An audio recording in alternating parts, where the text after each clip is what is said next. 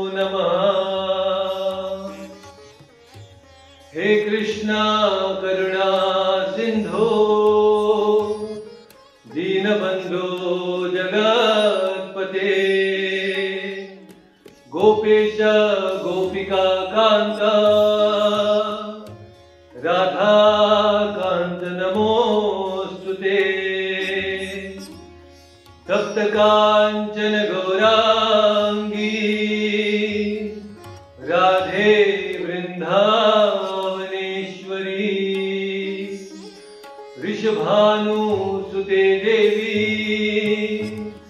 प्रणमामि हरिप्रिये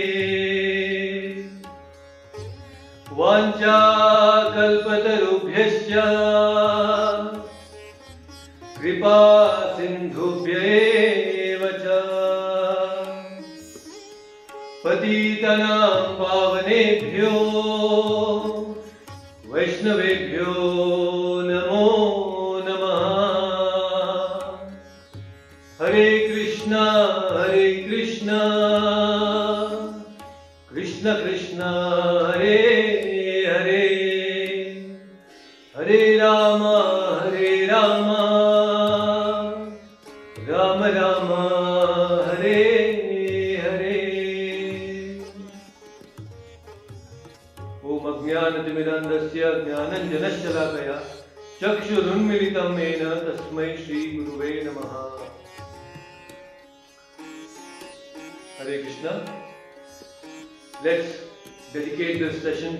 Divine Grace, A.C. Bhaktivedanta Swami Srila Prabhupada, my beloved spiritual master, who is also the founder Acharya of the International Society for Krishna Consciousness.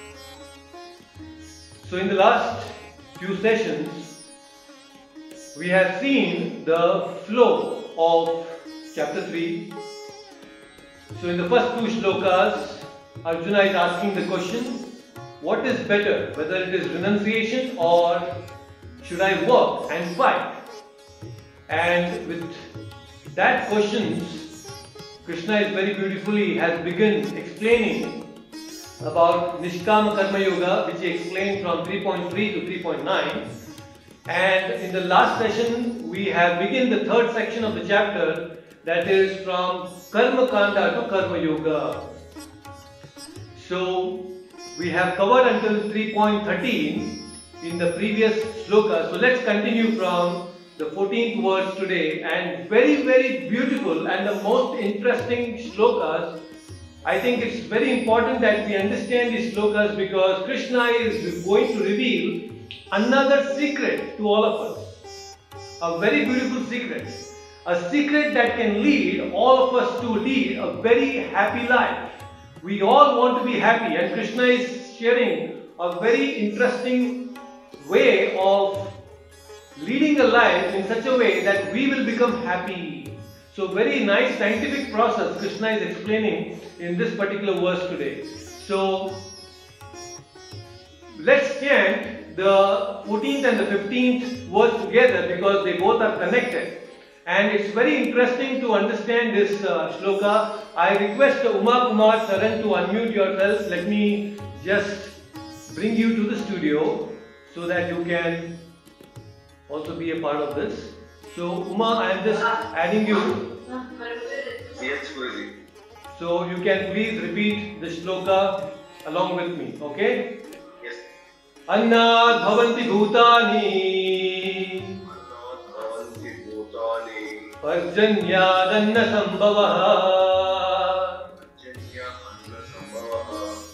यज्ञात् भवति पर्जन्यो Yajna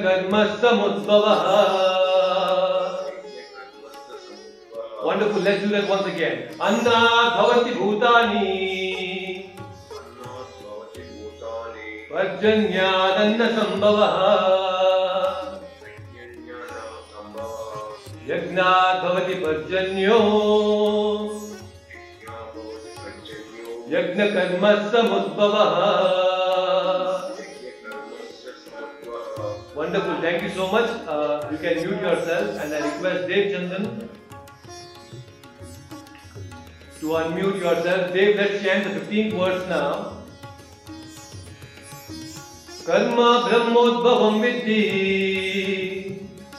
कर्म ब्रह्मोद्भवं विद्धि ब्रह्माक्षरसमुद्भवम् ब्रह्माशरसमुद्भव तस्मात् सर्वगतं ब्रह्म तस्मात् सर्वगतं ब्रह्म नित्यं यज्ञे प्रतिष्ठितम् Wonderful, very nice. So let's uh, also chant the words, translation. So the previous and the 15th verse also. Okay? So please repeat after this. All living bodies All living bodies subsist on food grains subsist on food grains which are produced from rains. which are produced from rain. Rains are produced by performance of yajna, Rains are produced by performance of yajna, sacrifice, sacrifice, and yajna is born of prescribed duties. And yajna is born of prescribed. So let's chant the 15th verse translation also. Regulated activities Regulated activities are prescribed in the Vedas, are prescribed in the Vedas, and the Vedas and the Vedas are directly manifested from the Supreme Personality of Godhead. are directly manifested from the Supreme Personality of Godhead. Consequently, Consequently, the all pervading transcendence the all-pervading transcendence is eternally situated in acts of sacrifice. is eternally situated in acts of sacrifice. Thank you so much. Thank you, Hare Krishna. Hare Krishna. Alright. So Krishna is very beautifully explaining certain things here. This is called the cycle of sacrifice. So this is a very interesting concept. And let's understand this cycle of sacrifice in detail.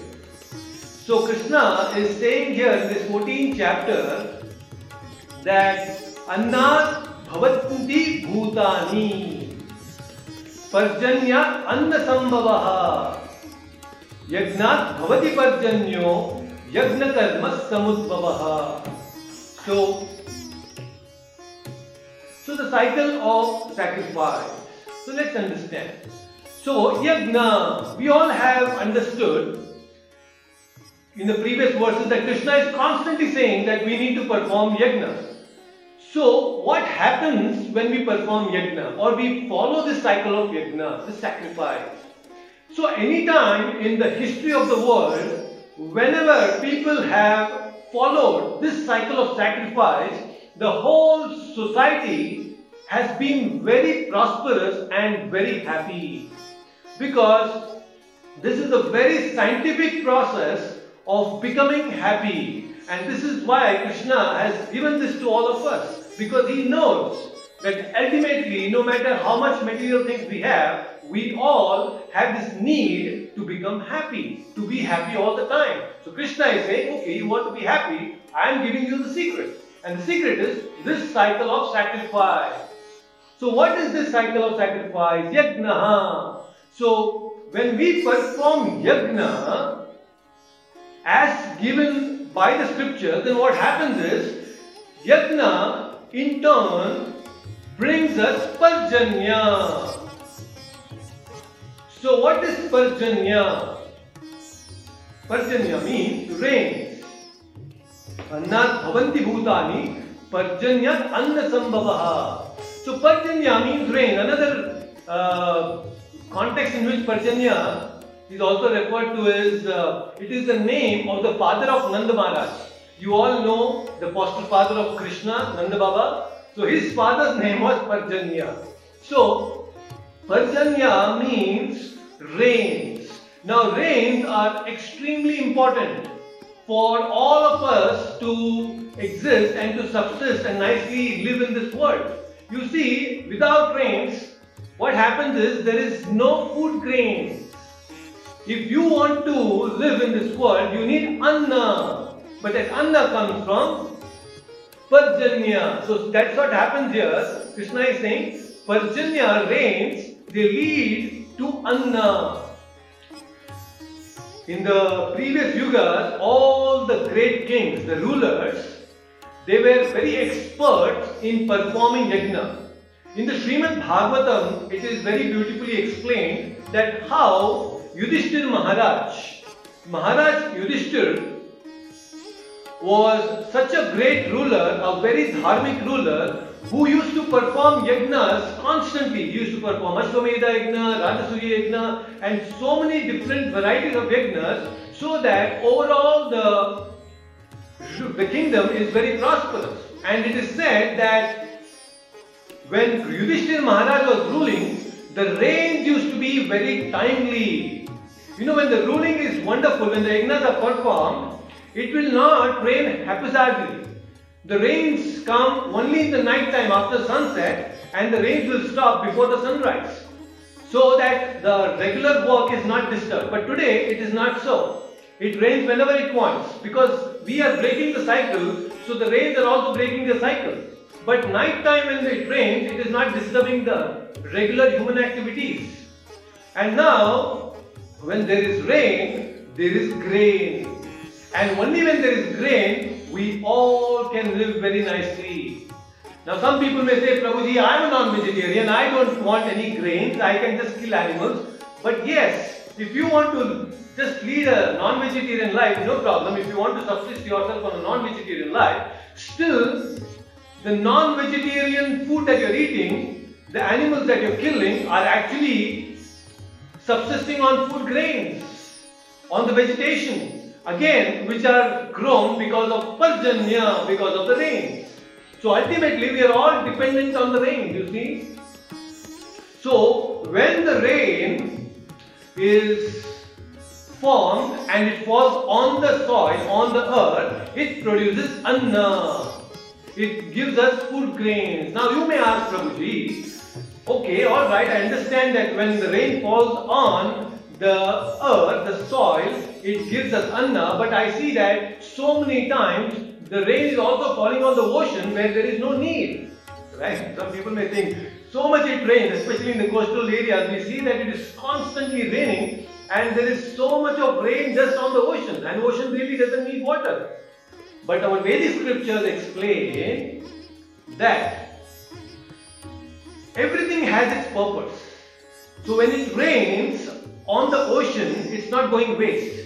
So under a certain astrological calculations, under the certain constellations, astrological constellations that we say, when it rains on the ocean, it forms the pearls and the valuable jewels. So when it rains on the ocean, it also has its purpose.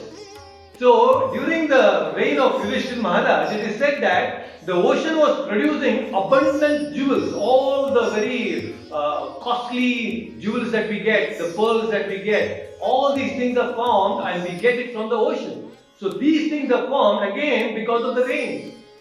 You see, so the rain is extremely important, not just for our regular day-to-day needs, but also if we want to lead a very luxurious life, we need Parjanya, we need rain.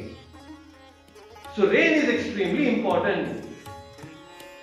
And not just we, you see, even the cows, the cows are very integral part of the society, especially in the Vedic society. So the cows were getting nice pasturing ground because of Parjanya, because of the rain. And when they eat nice grass, they give us milk. And when we drink that milk, our body is nourished. And uh, actually, cow's milk is not just milk, it is also called as Amrita. It gives so many other benefits. It actually activates so many brain cells within our uh, ourselves for higher realization. Just in the previous words, we discussed that how by eating prasadam, our lost memory is revived. So similarly, when you drink cow's milk, it revives our spiritual consciousness. And that can happen when we give nice uh, food stuff to the cows also. Again, they all will get nice food stuff only when there is rain. So you just see the cycle is extremely important. So there is yajna and through yajna there is parjanya. When Prabhupada was here on this planet, I think it was in 1975 or 76, there was a drought in Hyderabad. There was no rain absolutely and for almost 10 to 11 years. So people were suffering, there were no food grains. And then Prabhupada also, it is uh, not that Prabhupada wanted to promote or something like that, but then Prabhupada asked his devotees that we have to perform yajna. And what type of yajna? Sankirtan yajna. So when all the devotees were here in Hyderabad and they performed yajna, the rains actually came. It's very powerful. So we have seen wherever there is Sankirtan Yajna happening, that place will become prosperous when there is rain. The rain will come. So there is a huge, a wonderful connection between this yajna and the rains. It is not simply that as we understand from the environmental scientists that the mechanistic explanation, the mechanistic theory that yes, there is sunlight and because of the sunlight the water gets evaporated and then the water gets evaporated and then we finally, the clouds are formed and we get the rain. So this is the mechanistic explanation. It is just like sometimes, you know, uh, have you all seen the billboard, the billiard board, the snooker board? Some of you must have seen and most of you must have seen that when there is a billiard game, there is a stick which hits the white ball, which is sometimes, I think it is called a striker. So the striker, the white ball goes and hits the other ball and that ball in turn will hit the other ball and finally the expected ball will go and fall into a particular hole. Now if you are at the level of the board and you see only the ball moving, oh the stick is hitting this ball and the ball is hitting another ball. If you look at the level of the board, you just see there is the movement of the balls and it is perfectly scientific. I mean, yes, this much amount of force, this much amount of spin, it hit this ball, and that is why the ball fell into the particular hole. You can give this mechanistic example and explanation. Now, this explanation is correct. If you see from the level of the board this mechanical explanation, the rain coming through the clouds and evaporation and the sunlight, all this mechanistic theory explanation is correct, but it is incomplete.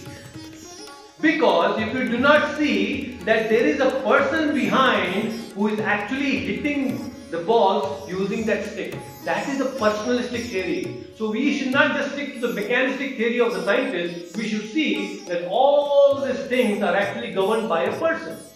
Because if you are you are playing a billiard, It is the person's intention which ball has to go into which particular hole.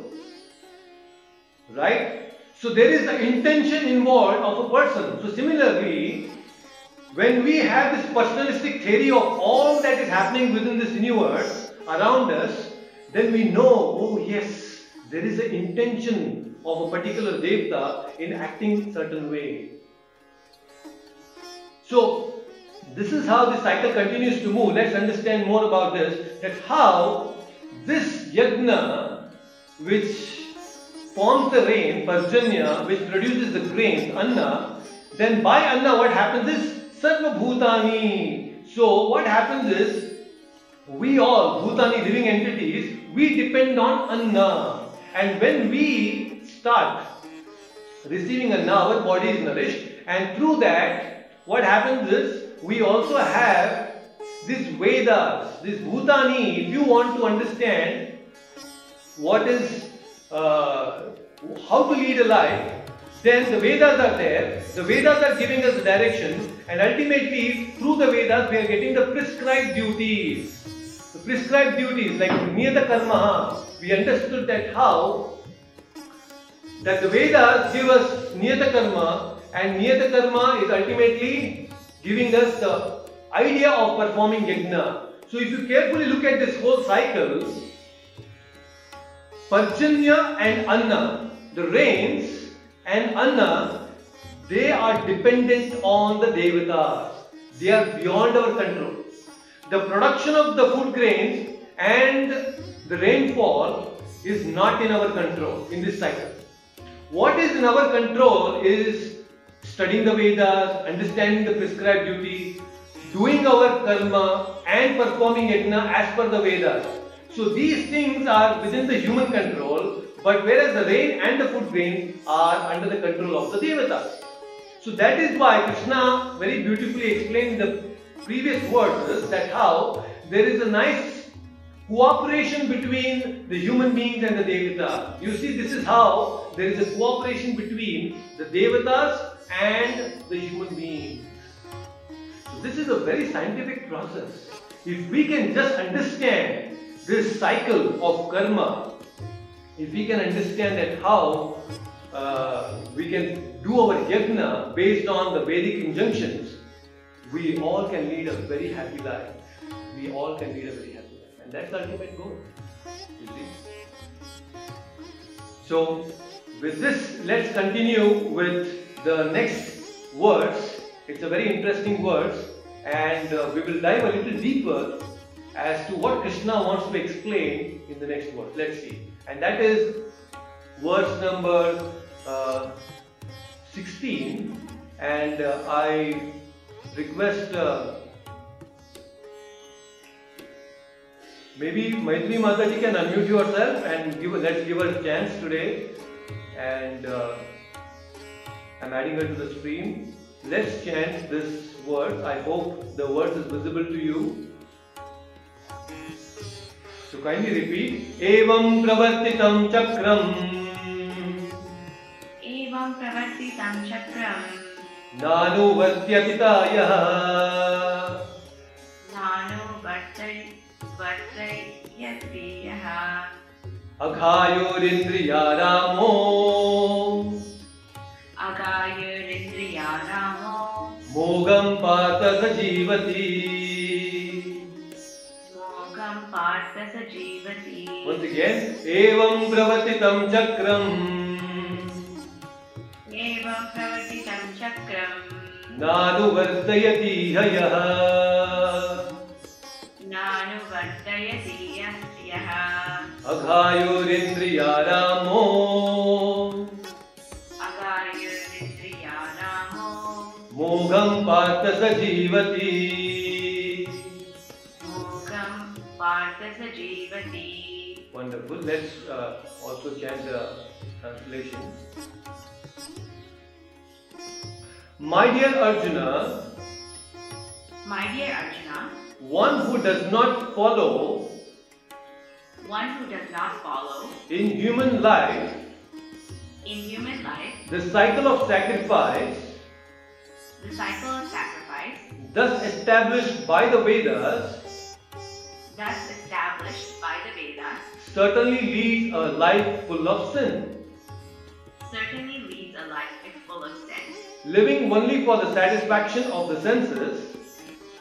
Living only for the satisfaction of the senses, Such a person lives in vain. such a person lives in vain. Thank you. So,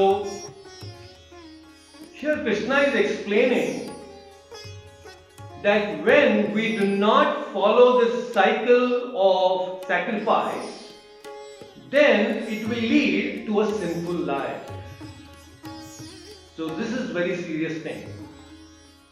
Now, we definitely don't want to lead a sinful life because Jaisi karni vaisi bharni. We say that whenever you do something wrong, it's going to come back. It's going to boomerang. It's going to come back to us. So here Krishna is trying to tell us that okay, all right, you need to perform yajna, but then when you do not perform yajna, what is the result? The result is you will lead a sinful life, and that is what we don't want. So when you neglect this cycle of sacrifice, our life will be filled with sin. Now the definition of sin is very relative. My dear devotees, what happens is many a times we see that people have different understanding and the conception of sin. What is legally right may not be morally right. So there are many times we see there are certain things which are legalized and they are perfectly alright with the legal system in a particular country, but whereas morally when you try to understand and look at these things, they are completely wrong, they are very sinful. For example, you take abortions. Now, abortion, when you take it from the Vedic perspective, it is a grievous sin because the soul has already entered the mother's womb, and that is when people are out of their irresponsible behavior. They think that it's alright to just kill the baby within the within the womb. And that's how, you know, there was a big debate in the 2016 election in the US also, where Trump was talking about pro choice, and then there were the Democrats who were talking about pro life. Pro life and pro choice, you know, I think, yeah, Trump was pro life, and the others were Democrats were pro choice. Now, you see, what happens is the women are saying that it's my body, I can do whatever I want. I can kill the baby. After all, it's my body. I want to take care of my body. So I can kill. I can do abortions. So now, these kind of systems are within the society and they're legalized. I mean, if you kill the baby and you abort the baby, it is still fine. From the legal perspective, and okay, I'm free now. I'm not, uh, uh, you know, uh, I don't have to feel guilty about it because anyway the law itself is telling that I can do it. But we should know that there is a law beyond this law of the land. There is a law of karma. There is a law of action and reaction. So that is why it becomes extremely important that we know these principles. Now, you know, I just heard it from one devotee. He was saying that how this abortion is such a grievous act. I mean, people abort the babies even when it is about six, seven months. The body is almost fully formed. And that is when, you know, they insert this certain, you know, mechanical instruments and then when the body is still alive, they try to chop off the bodily parts of the baby and the body, actually the baby tries to move away in the womb, you know, it, it doesn't want to come in contact with that mechanical sharp thing. But then, you know, they catch hold of the neck and part by part they cut the body and then they bring out the baby out. You know, such a grievous thing. So, definitely it's a sin because the soul is already there within the fetus. So, it is wrong.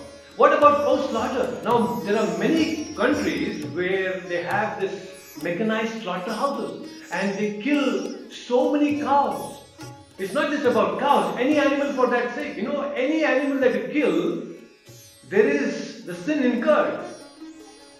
So, when we are ignorant of these kind of laws of the nature, it's going to be extremely difficult for us. And uh, in one of the sessions previously, I also mentioned that how uh, going forward, I'll definitely try to bring in some examples of how for every particular action that you perform, there is equal and opposite reaction. Just to give you an example, you know, if you have a dental problem, a severe dental problem, many people suffer a lot of dental problem, and you know, one of the reasons, the main reason is karma. Oh, mera karma hai. But what karma? When you eat sweets without sharing it with others, hiding, you eat the sweets alone. When your mother has given you nice sweets and you know you don't want to share it with your siblings or any one of your friends, and you just want to have it and enjoy it yourself, all by yourself, the reaction is you will suffer dental problems. This is not what I am saying, this is what the Mahabharata says. There is a very beautiful explanation, samvada between Uma and Maheshwar. So, where Parvati is actually asking the different reaction for a particular action. So, there this is all mentioned. So, coming back to our understanding about this, now how a person becomes sinful when he doesn't perform or follow this cycle of yajna. So this is extremely important. Sin is not subjective. What is sin? Sin is anything that you enjoy or perform only for your sense gratification. That is the definition of sin. But any act, any action that you perform for the satisfaction of Krishna, then that is not sin. It is yajna. So we have to be very careful. When we want to enjoy, we Shastras are not saying that you should not enjoy. We all are supposed to enjoy, but enjoy as per the Vedic injunctions, the Devatas. Now Indra and all the Devatas, oh, amazing enjoyment. The material enjoyment that they get is far, far more superior than the enjoyment that we get here on this planet. You know, they have the Somarasa, they have all these Apsaras and so many things. A lot of enjoyment is there. The kind of gardens and Nandanavana and uh, the rivers and amazing things. But all that enjoyment the Devatas do is all within the context of the Vedas. They are under the jurisdiction of the Vedas. But whereas the Rakshasas, the Asuras, they also enjoy, but they enjoy based on their own mental speculations. Only for their sense gratification. Now you decide. You want to be a Sura or a Asura. What do you want to become? So we can become Suras, Devatas, only when we follow the injunctions of uh, the Lord. Extremely important. So, um, now the question may come, okay, all right, Prabhu, you are saying about yajna, the cycle of sacrifice and all this is there. Now, how do we perform yajna or why do we perform yajna? So I have a question to all of you. Why do you think, according to you, I have already explained now in the previous word, but still, why do you think that we need to perform yajna? You can give your answers in the comment section or you can also unmute yourself and you can speak. So why do you think that we need to perform yajna? Why are yajnas important? And I'm going to take all the questions uh, also at the end. So keep your questions ready. So we will definitely discuss all the questions. It's extremely important. So it's very nice when we have an interaction. So Maitri Mataji is saying to serve others. Okay, we perform yajna to serve others. Alright. Any other answers? Tina Mataji, Vinod Chandanji, Dev. Why do you think that we need to perform yajna? Yajnas are there. Krishna is saying that we need to perform yajna. But still, the question is why do we want to perform it? Why should we perform it? To serve the Lord Krishna, Dev Chandan is saying. Uma is saying to become peaceful. Uma Kumar is fed up with this world, fed up with this whole life. He just wants to be peaceful. So he wants to get peace. Good. Very nice. So he wants to become peaceful because he wants to perform yajna because he wants to become peaceful. Okay, good. Very nice. Okay, I see here uh, we have uh, Dr. Lerner Hari Krishna also joining us. Thank you so much, Hari Krishna, for joining on YouTube. Thank you so much, all of you uh, who have here joined on YouTube. Thank you so much once again. So, all right, this is very interesting. So, Hina Mataji is saying yajna is the food for the gods. so, Hina Mataji is saying to serve others is good, but Hina Mataji is saying that she wants to serve the devatas also. So, when you perform yajna, you are actually feeding the devatas. Okay, that's also very interesting. That you want to feed the devatas and that's why you want to perform yajna. Yeah, actually that is true in a way that they get by yajnas. Uh, each, whenever there is a performance of yajna, each devata will get a certain portion of the yajna. And that's why in the Srimad Bhagavatam we have come across this very beautiful pastime of Daksha Prajapati who was performing a very elaborate yajna and he had invited all the devatas and the portion of that yajna was given to all the devatas. But then Sati observed that her husband Shiva did not get a share of that yajna. And that's how she became so violent. I mean, not violent, but she became so aggravated because the because of the act of Daksha, and she self-immolated because of that anger. You see, so each and every devata has a certain portion of a certain uh, of the yajna uh, when, they, when, when yajna is performed. So now the thing is, Krishna very beautifully is explaining in the ninth chapter, Krishna is explaining in the 23rd verse. Let me read this. एपि अन्य देवता भक्ता यजन्ते श्रद्धयान्वितः तेपि माम् एव कौन्तेय यजन्ति अभिधिपूर्वकम् which means that whatever a man may sacrifice to other gods, O son of Kunti, is really meant for me alone. But it is offered without understanding. Krishna is saying that yes, whatever you perform, whatever yajnas is performed, is ultimately coming to me because Krishna is Yagneshwara. He is continuing this in the 24th verse also. Aham hi sarva yagnanam bhokta cha prabhurev cha natu mam abhijananti tatvena taschavanti te. So Krishna is saying that ultimately I am the ultimate enjoyer of all that is there on this of this yajna. I am the only enjoyer and the only object of sacrifice. So Krishna is saying that he is the Yagneshwara. All the yajnas are actually supposed to be uh, for the satisfaction of Krishna. So now let's little bit more uh, dive into this and try to understand. It's very interesting concept. This yajna. Now, what type of yajna are we supposed to perform? The question may come, we are supposed to perform yajna Prabhuji, but what type of yajna? In the scripture, Bhagavatam says very nicely that Kriteyat Dhyato Vishnu yeah, Kriteyat Dhyato Vishnu Tretayam Tretayam Oh, it's just beating my memory today. Yeah, Kriteyat Dhyato Vishnu Tretayam Yajato Makai द्वापरे परिचर्याया कलौ तद हरि सो, कृते यत ध्यायतो विष्णु, कृते यत, कृते mean Satyayuga.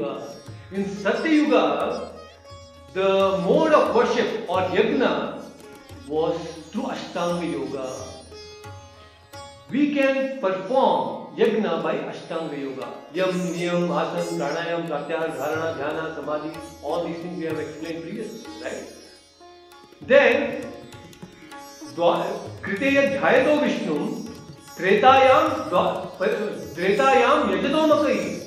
Big, big yajna sacrifices were performed in the uh, Treta Yuga. Dwapare Paricharyaya, big, big temples were built. The sacrifice were performed through building big temples. Kalautat Hari Kirtana. But in Kali Yuga, the best way is Hari Kirtana, the performance of yajna. By the way, is called sacrifice. What can you sacrifice? Tell me one thing, Krishna is telling that we have to sacrifice. You can sacrifice only when you possess something. What do you possess that you can sacrifice? What do you possess? Actually, none of us, we don't possess anything. We have nothing to sacrifice because whatever we have is actually derived by Krishna. We have got everything that we have is because of Krishna. Right? So, what is there that we can say it's mine and now I'm going to sacrifice? Even this body is not mine. It has been given to me. It is given to us, right? So, how can I sacrifice something which I don't even possess? And that's why, first of all, I don't possess even my own body, but then I still want to enjoy and increase my self gratification more and more. So that's why Krishna is saying that you are a thief. You don't possess anything, but after having been given you this wonderful body, you are still using it for your own self gratification without any gratitude towards the Devatas and the Supreme Lord. That's why you're a thief. And because you're a thief, you're sinful. So, we have nothing to sacrifice because we don't possess anything.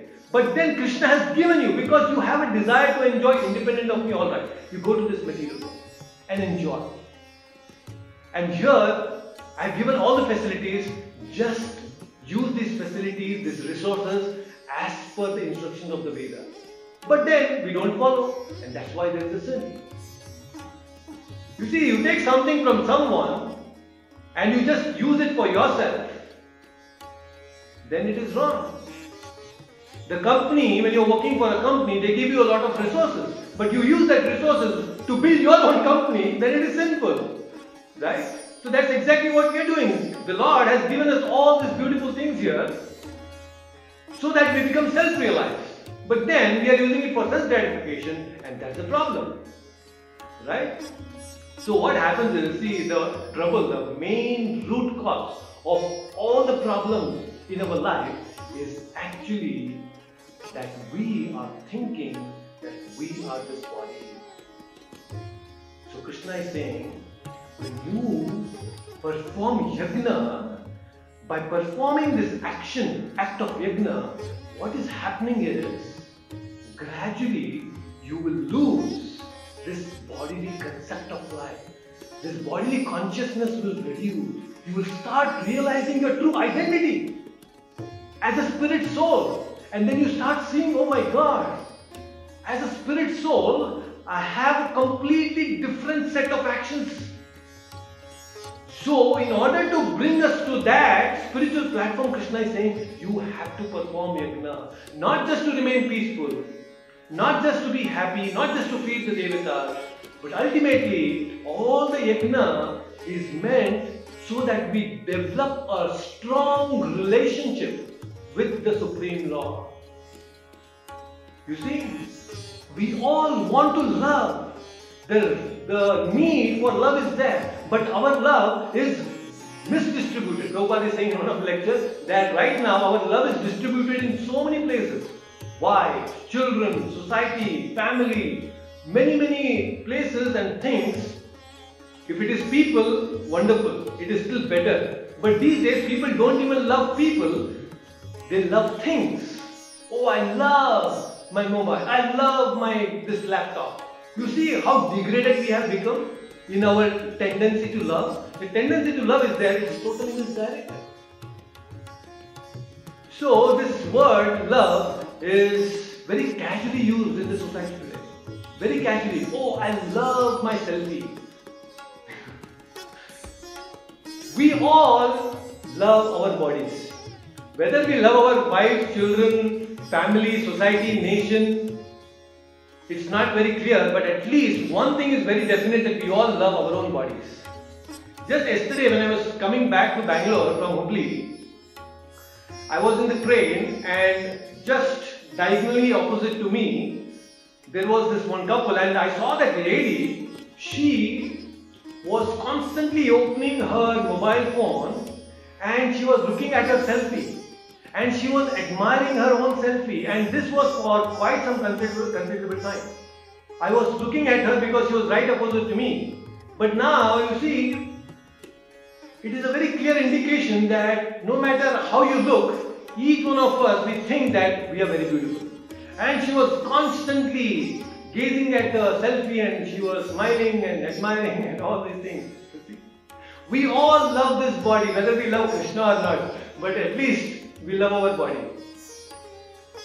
Now, very important thing this love is misdirected. See, we are loving our body. Why? How, how do we know that we love the body? Because every day we feed the body. We give so much food, breakfast, lunch, and dinner. We feed it nicely. And through feeding the food, you know, there is nourishment, there is a secretion that happens, and all the body, uh, throughout the body, we get that energy, right?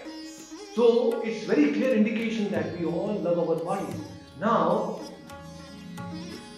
when we want to feed this body, there are nine holes. This is the body with nine holes. Now, I don't feed the body through my nostrils, I don't feed my body through my ears or my eyes or the rectum. No. I feed my body through the mouth. There is a system, there is a procedure. And only when I feed my body through the mouth, it is nourishing. Right? So similarly, Krishna is saying that you all can perform yajna. You all can love me. But if you want to love me, then this is the process. Through yajna. So please understand, all these yajnas that we are going to perform is actually meant so that we develop a relationship with Krishna. What an amazing thing. To love and to be loved is a human nature. It's a need. And when we start loving Krishna and we get love, we being Krishna always loves us, no doubt. Only thing that we don't love him. So when we start getting that reciprocation from Krishna, such an amazing life it is. We all will be very happy. So self-realization should lead to love of Krishna. And then our life will be directed properly, and that is human civilization. Human civilization means to love Krishna, to love God. That is perfect love. I love my nation. I love my wife. I, my lo- I love my children. I love all these things. Okay, you can do that. It's good. But if you want to make your love perfect, it is only through Krishna. Only when you direct your love to all your expanded family, extended family, and extended things through Krishna, that becomes perfect love. When Krishna is the central focal point of your love, then everything that you do is perfect. Even your love. So that is why this Prabhupada has created this Krishna consciousness movement because then we can have a very peaceful life. Being having Krishna at the center. Right? So then if you don't perform this yajna, then what will happen? To perform, if you don't perform, then there is sin. But if you want to perform yajna, you need wealth. Because earlier, you know, any performance of yajna means you need a lot of wealth, you need money. But money comes only when you do karma, when you only when you perform action. So indirectly what Krishna is saying to Arjuna, hey Arjuna, if you want to get the result, the ultimate benefit, you have to do your action. What action you have to do? You are prescribed duty. Niyatam karma. Do your niyatam karma. When we when you do your niyatam karma, what is the niyatam karma? For a Kshatriya, it is to fight. There is a niyatam kar- karma for Brahma, uh, for Brahmana. There is a Kshatriya niyatam karma. There is a Shudra niyatam karma. There is a Vaishya niyatam karma. When you perform your karma properly, then the society will be in peace. Just like the potter's wheel. Have you seen the potter's wheel? You know, when the wheel, Krishna is saying here, very beautifully, chakram. This verse, very nicely, Krishna is explaining that how that evam pravartitam chakram. Chakram means it's a wheel. It's a cycle. The potter, when he moves his this potter's wheel, when it is moving and then he puts this mud, you see he can give the a very nice shape to the clay. And then that creates a very beautiful pot, right? So, in order for this cycle of sacrifice to go on, each and everybody in the society have to perform their duties. The Kshatriya, the Brahmana, the Vaishya and Shudra, then only then the rotation of the wheel will happen. The society will move softly and nicely, and then the society will build very beautifully. You see? But now, if you do not perform your prescribed duty, you are actually creating a disturbance in the society. You are trying to obstruct the natural movement of the society. Then that is why it leads to sin. When you try to obstruct, then it becomes very sinful. So please understand, these are all very uh, wonderful things, pictures, very nice uh, formulas Krishna is giving, secrets Krishna is sharing for all of us to be very happy. So if you do not do this, then what happens is Aghayur Indriya Damo. Aghayur. Aghayur means you will waste your human life. This valuable human life will be wasted. Aghayur means to waste, to spoil. And that's why today human life, human civilization has no purpose in life. Many people don't know what is the purpose of life. They have money, they have all the materialistic things that they want. They can ask for, but then they are not satisfied, they are not happy. It's because they are not performing now. So this is the disadvantage of our civilization. So it's a high time that we it's high time that we understand this cycle of sacrifice. Let's at least now, better late than never, at least now. Krishna is saying, Prabhupada is also saying, it's okay, Krishna will forgive. You have committed a lot of sin previously, alright. I will forgive you. But right now you have understood this principle, apply this in your life. You will lead a very happy life. And it's personal experience also. I'm telling you, uh, whenever you lead a life which is as per Bhagavad Gita, you will see there is so much of happiness that you get. But the moment you, you know, digress from this instructions, you will see there is a lot of problem in your life. If you want to give a try, you try for a month. Just for 15 days, for the next 15 days, you try to imbibe this instruction of yajna in your life. That whatever you do, anything that you do, it's only for Krishna. You remember Krishna all throughout your life, all throughout the day. And then you see for the next 15 days how you feel about it. And then after 15 days, following, you know, waking up early in the morning and doing whatever you want, the next 15 days you lead a life the way you want. The taste of the pudding is in eating, they say, right? So you just do it for 15 days and then lead a life the way you want, as your mind says. Then you see how it works. So you will understand very clearly that the life given by Krishna is amazing. Very amazing, right? So let's not waste our life. Let's not uh, have a life without purpose. Let's have a very clear purpose in our life, right?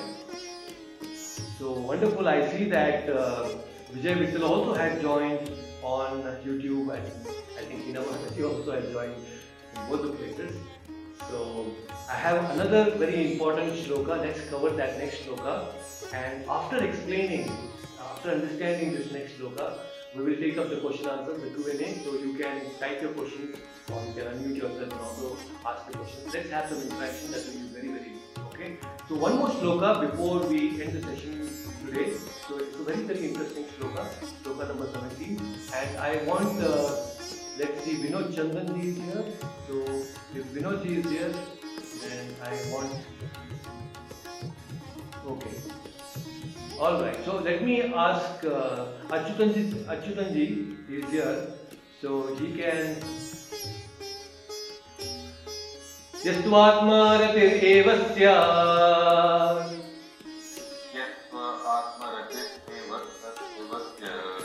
आत्मतृप्तश्च मानवः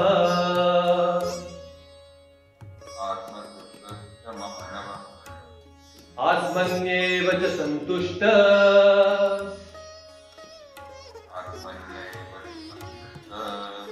यस्य कार्यं न विद्यते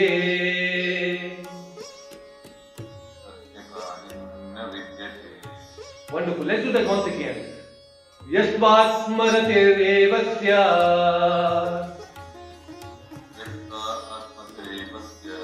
आत्मतृप्तश्च मानवः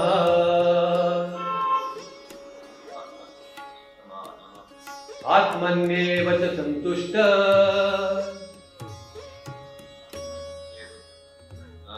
तस्य कार्यं न विद्यते Wonderful. Please repeat the translation. But for one who takes pleasure in the self, whose human life is one of self realization, and who is satisfied in the self only, fully satiated, for him there is no duty. Wonderful. Thank you so much.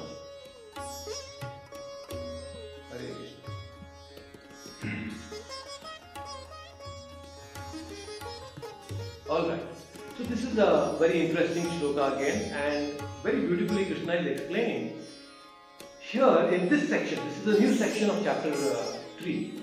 So in this section, Krishna is saying that there are some people who don't have to perform any exam. They don't need to do any work. So such a wonderful thing. Just give me a minute. Right? So here Krishna is saying that there are a certain class of people who don't have to perform any any work. Now, if at all there is any person who doesn't have to perform any work, that is Krishna. It is said, Natasya karyam karanam cha vidyate. The Vedas say, Natasya karyam. Krishna is a person who has no work. Have you seen Krishna anytime working very hard? No, Krishna is always enjoying. Krishna is always enjoying with the gopis, with the gopas, with the cows. He's always playing. Krishna doesn't work. Have you seen Krishna working? Just like have you seen the Atlas? I think he's Atlas, the, the man with the whole planet on his back is carrying and he's fully bent like this. Have you seen Krishna? Oh yes, I'm a creator and I'm carrying this whole Atlas on my back. No, you will never see Krishna carrying this whole big universe on his back and he's very tired. He doesn't look like Atlas. Krishna is always playing and enjoying and all his energies.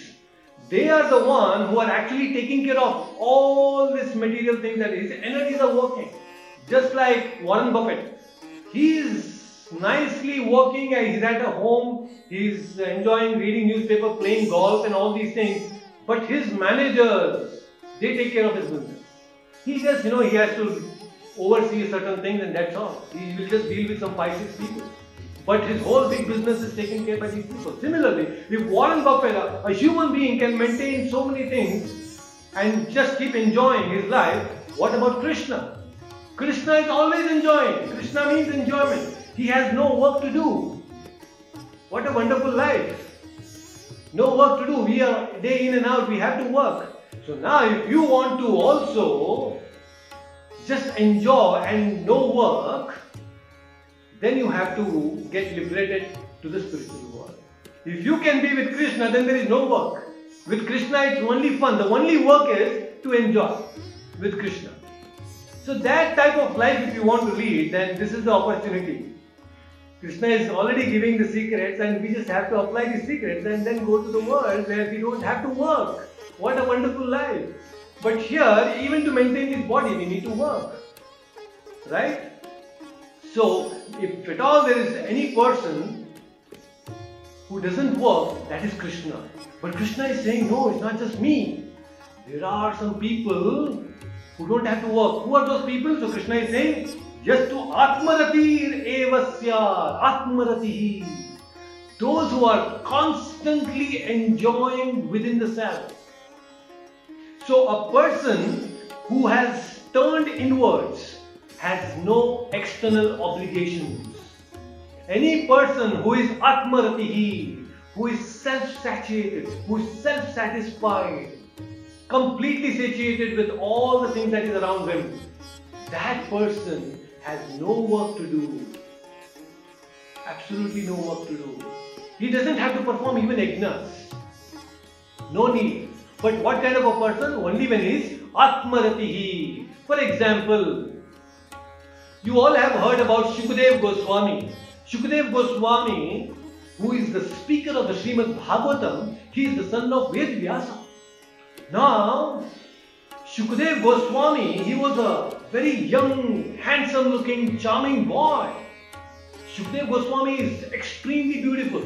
And this Shukadev Goswami, he used to move around like a avadhuta. Avadhuta means he would never wear any clothes. He used to just walk around in villages and towns and jungles just naked. He was so beautiful. And then when he used to just pass by the rivers or the ponds or the lake, the, when women used to take bath there, generally there used to be separate places for women to take bath. And when this Avadhuta, this Shukadev Goswami used to pass by, the women, they never cared to cover their bodies. Why? Because they knew that this Shukadev Goswami is completely absorbed in Krishna.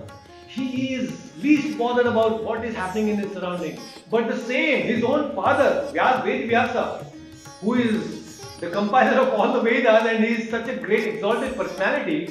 But when he used to come, an elderly person like Ved Vyasa, when he used to come, the women used to cover their body. So the idea here is there are people like madmen.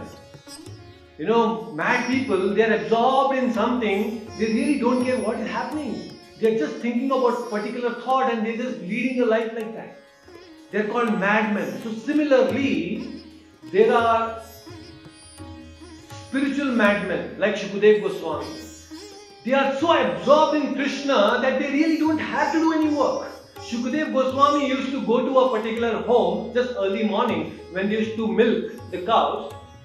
Early morning, that's the best time to milk the cows because that's when the cows give a lot of milk. So he used to go and take one glass of milk, three pounds of milk, and drink that milk, and that's it. That's the only thing that he used to do. And not that he used to go and uh, he used to just, you know, go through uh, the village and people used to say, Oh, Babaji, you're coming, please, please come. I'll give you some milk, and they used to give some milk to Shukadev Goswami. So, this is an extreme of, uh, of a, a beautiful example of a person who is fully absorbed in Krishna. Atmaratihi. So, Krishna is saying anybody who is Atmarati has no work to do. And we have amazing examples like that. Even one more example uh, we get in Srimad Bhagavatam is the example of Jadabharat.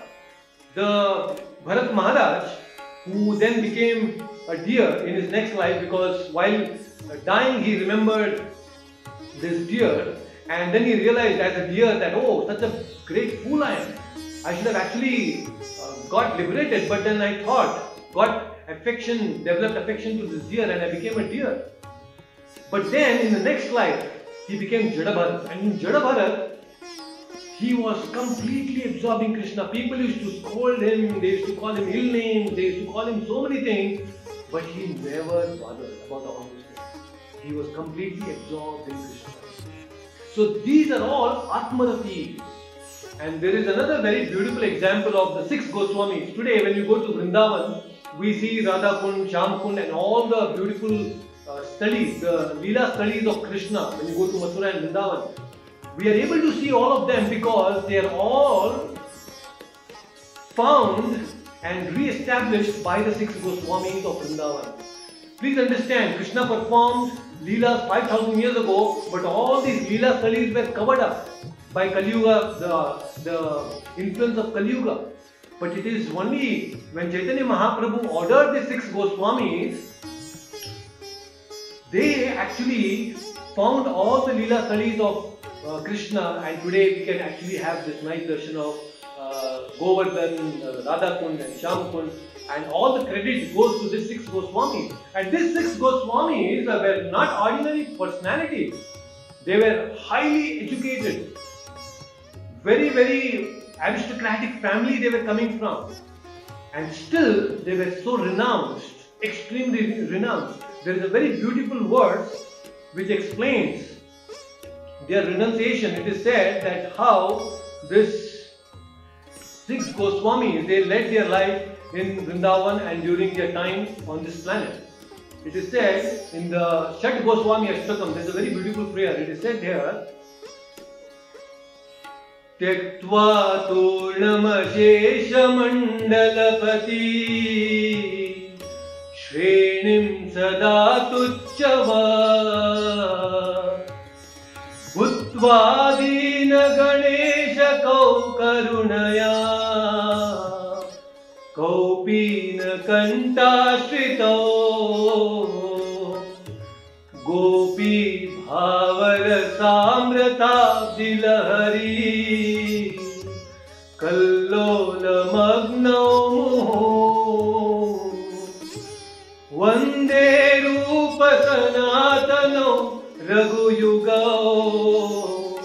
Shri Jiva Vande Sanatano Raghu Shri Jiva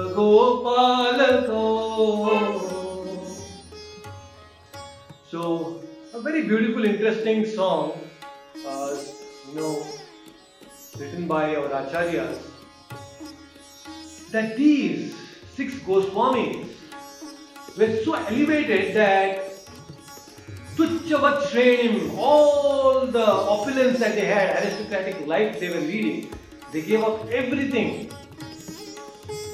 And they were just wearing a kaupina, the loincloth, and roaming around across Vrindavan and Mathura. Why? Having compassion for all these degraded souls. For us, they sacrificed all the aristocratic things and they wrote so many books, and that's what we are referring today, referring to their commentaries today, and we are able to get some Krishna Bhakti because of all the hard work they have done. So we have to be always very indebted to all the Goswamis and great acharyas that they have given so much for all of us to lead a happy life and go back to Krishna. So why? How did they become uh, Atmaratis? They became Atmaratis is because Gopi Bhava Rasamritabdhi Lahari. Because they were in the mood of the gopis. The gopis are also Atmaratis. They were always thinking about Krishna.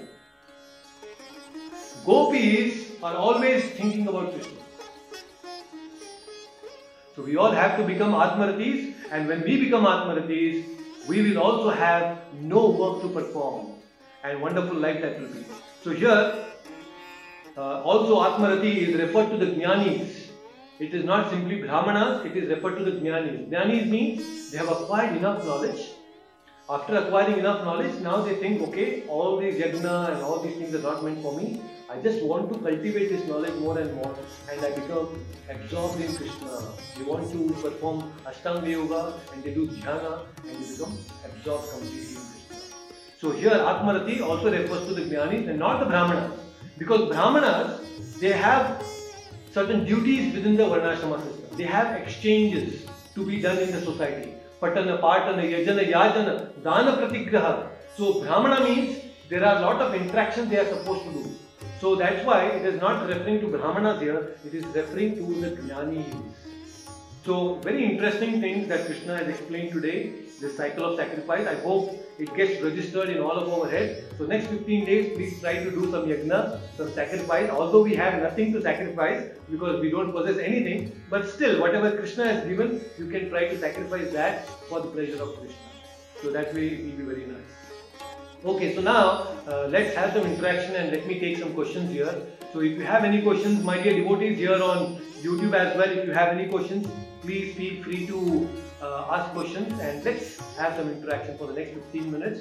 So let's see if there are any questions. So in chat section, I have one question here. Maitri Mataji is asking, how do we think about yajna in today's world? Very good. I mean, in the previous yugas, each one of them were very clear about their prescribed duty. So right now, because that Varnashrama system is not there, we really don't know what is our prescribed duty. So how do we perform? So that's why Krishna, we take Krishna's instruction in a very holistic way. So when we understand this Krishna's instruction, just like for Arjuna is telling you have to fight. So fighting is his prescribed duty as a Kshatriya. So when he's fighting, he's actually performing yajna because he is fighting for the pleasure of Krishna.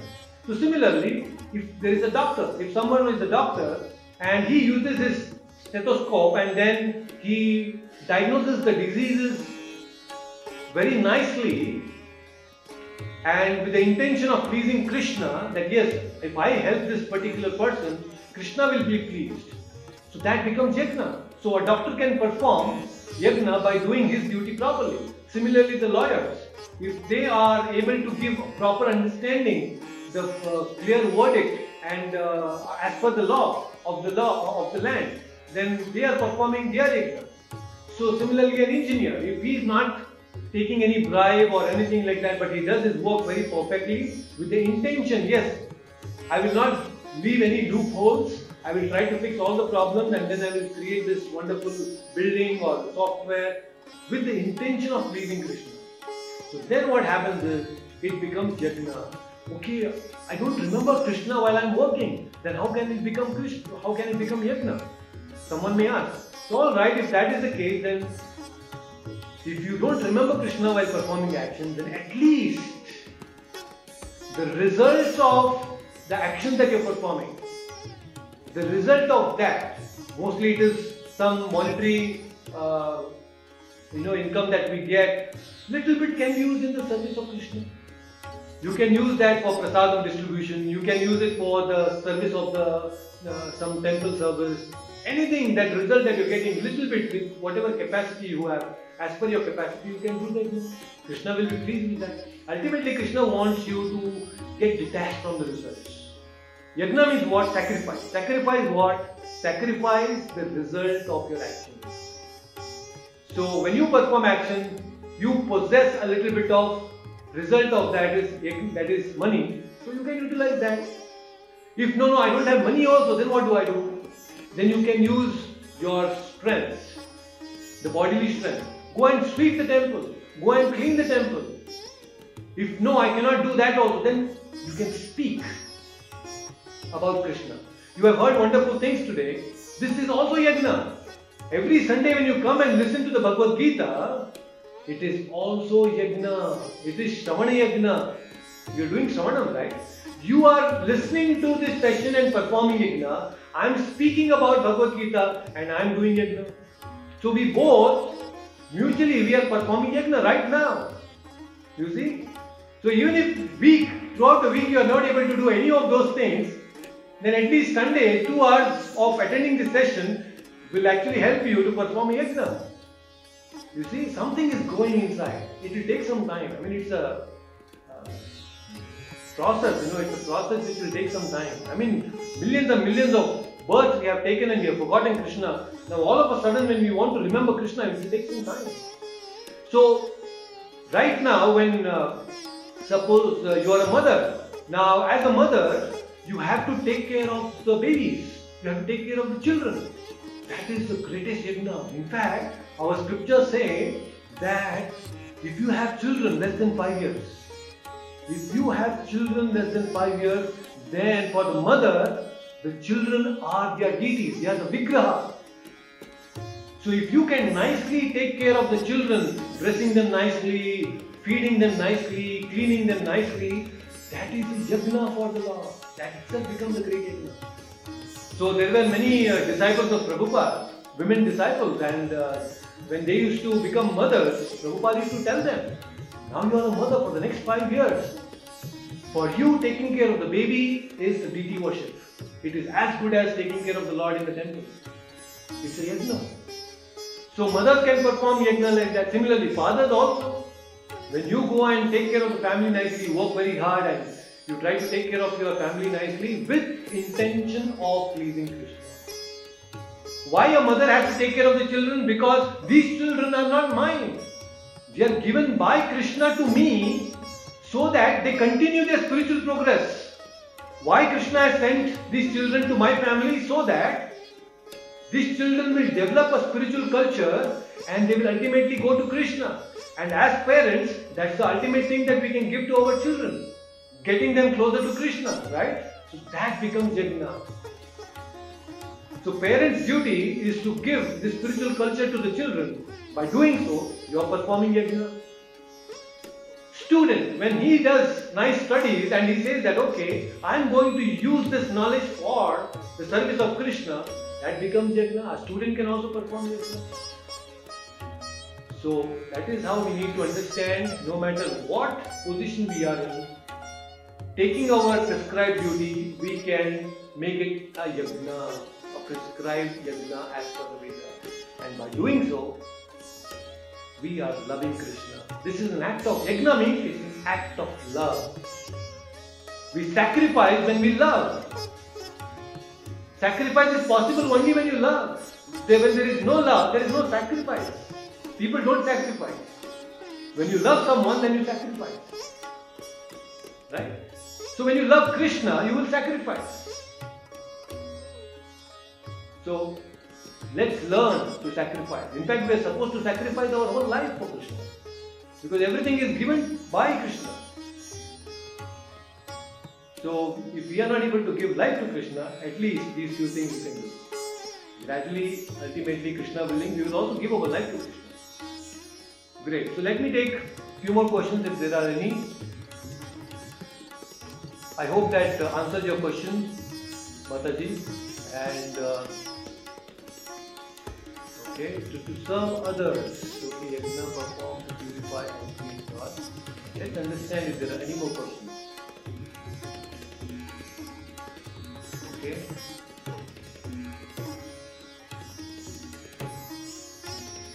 Okay, so Hina Mataji had asked, what is equivalent for yajna today? So, like the shloka earlier mentioned, that Kalautat Hari Kirtana. So, this is the Sankirtan Yagna that we need to follow, we need to perform, and it's also called the Japa yajna. Krishna is going to explain that in the next uh, future chapters, that how about of all the yagnas, see again it's very interesting and connecting. Krishna is saying, of all the yagnas, I am the Japa yajna. So taking Krishna's name is actually a yagna. Every day that you are already performing, if you are already chanting Krishna's name, it means you are already performing yajna, japa yajna. And Krishna says that yajna is me. So wonderful it is. So in Kali Yuga, the equivalent of all the yajnas previously mentioned in the previous yugas is Sankirtan yajna. The result that people got by performing Ashtanga Yoga in Satya Yuga the result that people got in Treta Yuga by performing yajna and the result that people got in Dwapar Yuga by performing big big temple worship that all can be gotten only by chanting the holy names in this Kali Yuga. That's why Sankirtan Yajna is the topmost yajna and very easy yajna that is being given by the Lord Himself. Krishna Chaitanya Mahaprabhu has given this Sankirtan Yajna. So very powerful. You will see the difference. When you chant the Hare Krishna Mahamantra, you will see so many amazing things happening in your life. It's just a matter of time. The more you become purified by performing the Sankirtan Yajna, you will become so vibrant. So vibrant. You will see you will become effulgent also. So you don't need any materialistic things for you to look beautiful. Just like Shukadeva Goswami, Atmaratihi. If you become Atmaratihi, by chanting holy names, you don't need any cosmetics. Amazing thing it is. Beautiful yajna. Okay, so I hope that answers your question. Another question is how do we understand our prescribed duties? Is that done by doing what we have in front of us while thinking about Krishna? Yes, definitely that is how we can. That's one way. In one of the previous sessions, I also mentioned that if you want to understand your natural default inclinations. We all have a certain inclinations by birth. So one way to understand this natural inclination that we have is to actually try to understand and analyze what we do in our spare time. You know, when we have some free time, each one of us will get involved in a certain activity.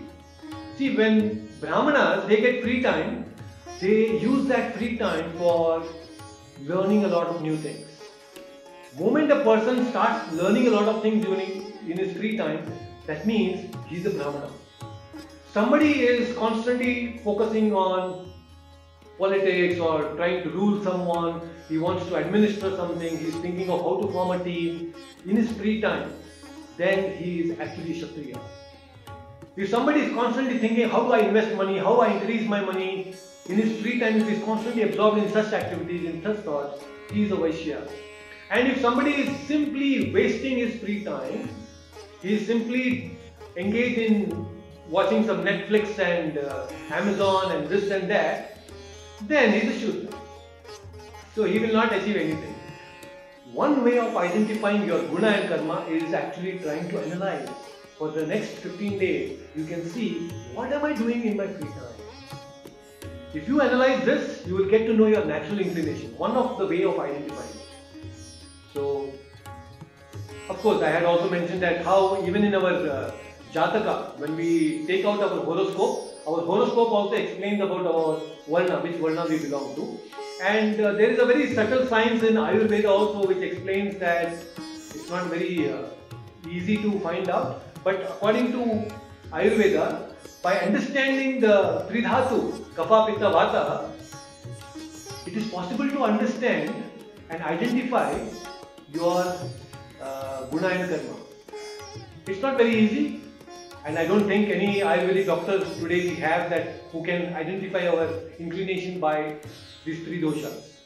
So not possible. So one way, easy way for you to identify your uh, inclination, default setting, is to see what you do in your free time. Okay, so that's one important thing you can do. Along with doing your regular duties with the intention of pleasing Krishna. Yeah, so as in how do we know your dharma? I hope that answers your question. Similar. Achyutan is asking Karna, karma performed with devotion is yagna. Karma performed with devotion to Krishna is yagna. Not Anya Devata. Krishna is saying Anya Devata if we do with devotion to Anya Devata, it is Avidhi Purvakam. Ultimately it is for me only, but it is Avidhi Purvakam. So why do we have to follow Avidhi Purvakam? Let's follow what Krishna is saying uh, in uh, the ninth chapter. See, like I told you, Krishna right now is explaining you should please the Devatas and all in the third chapter. Because gradually he is building up the understanding of Arjuna.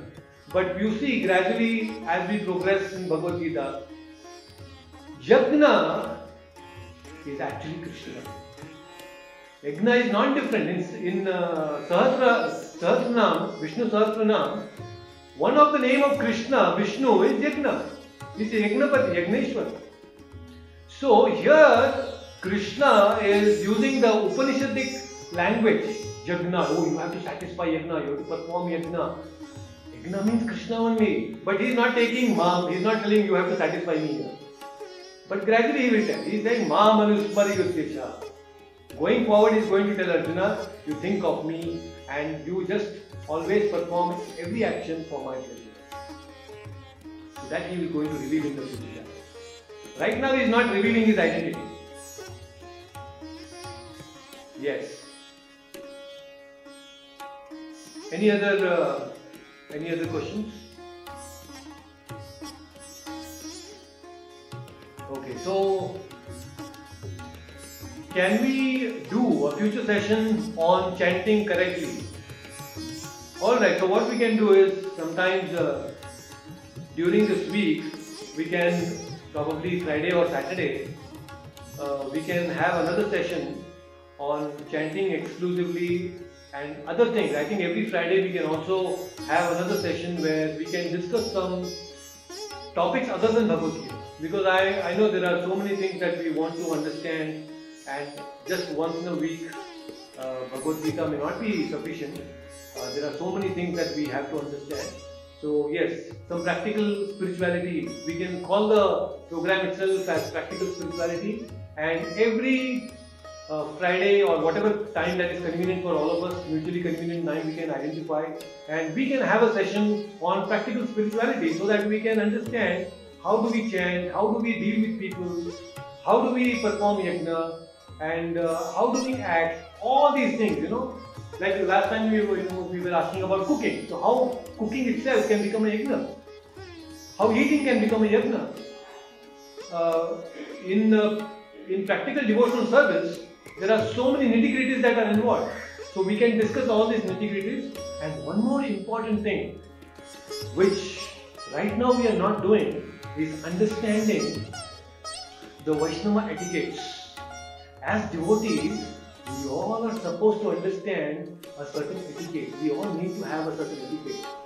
So I think that's why we need to understand the culture of devotion. It's not simply philosophy. It's a culture. Culture means there are interactions and there are dealings. So how do we deal with devotees? How do we deal with Krishna? When we go to the temple, how do we pay obeisance? How do we do namaskara? All these are part of practical spirituality. So please give your feedback on this.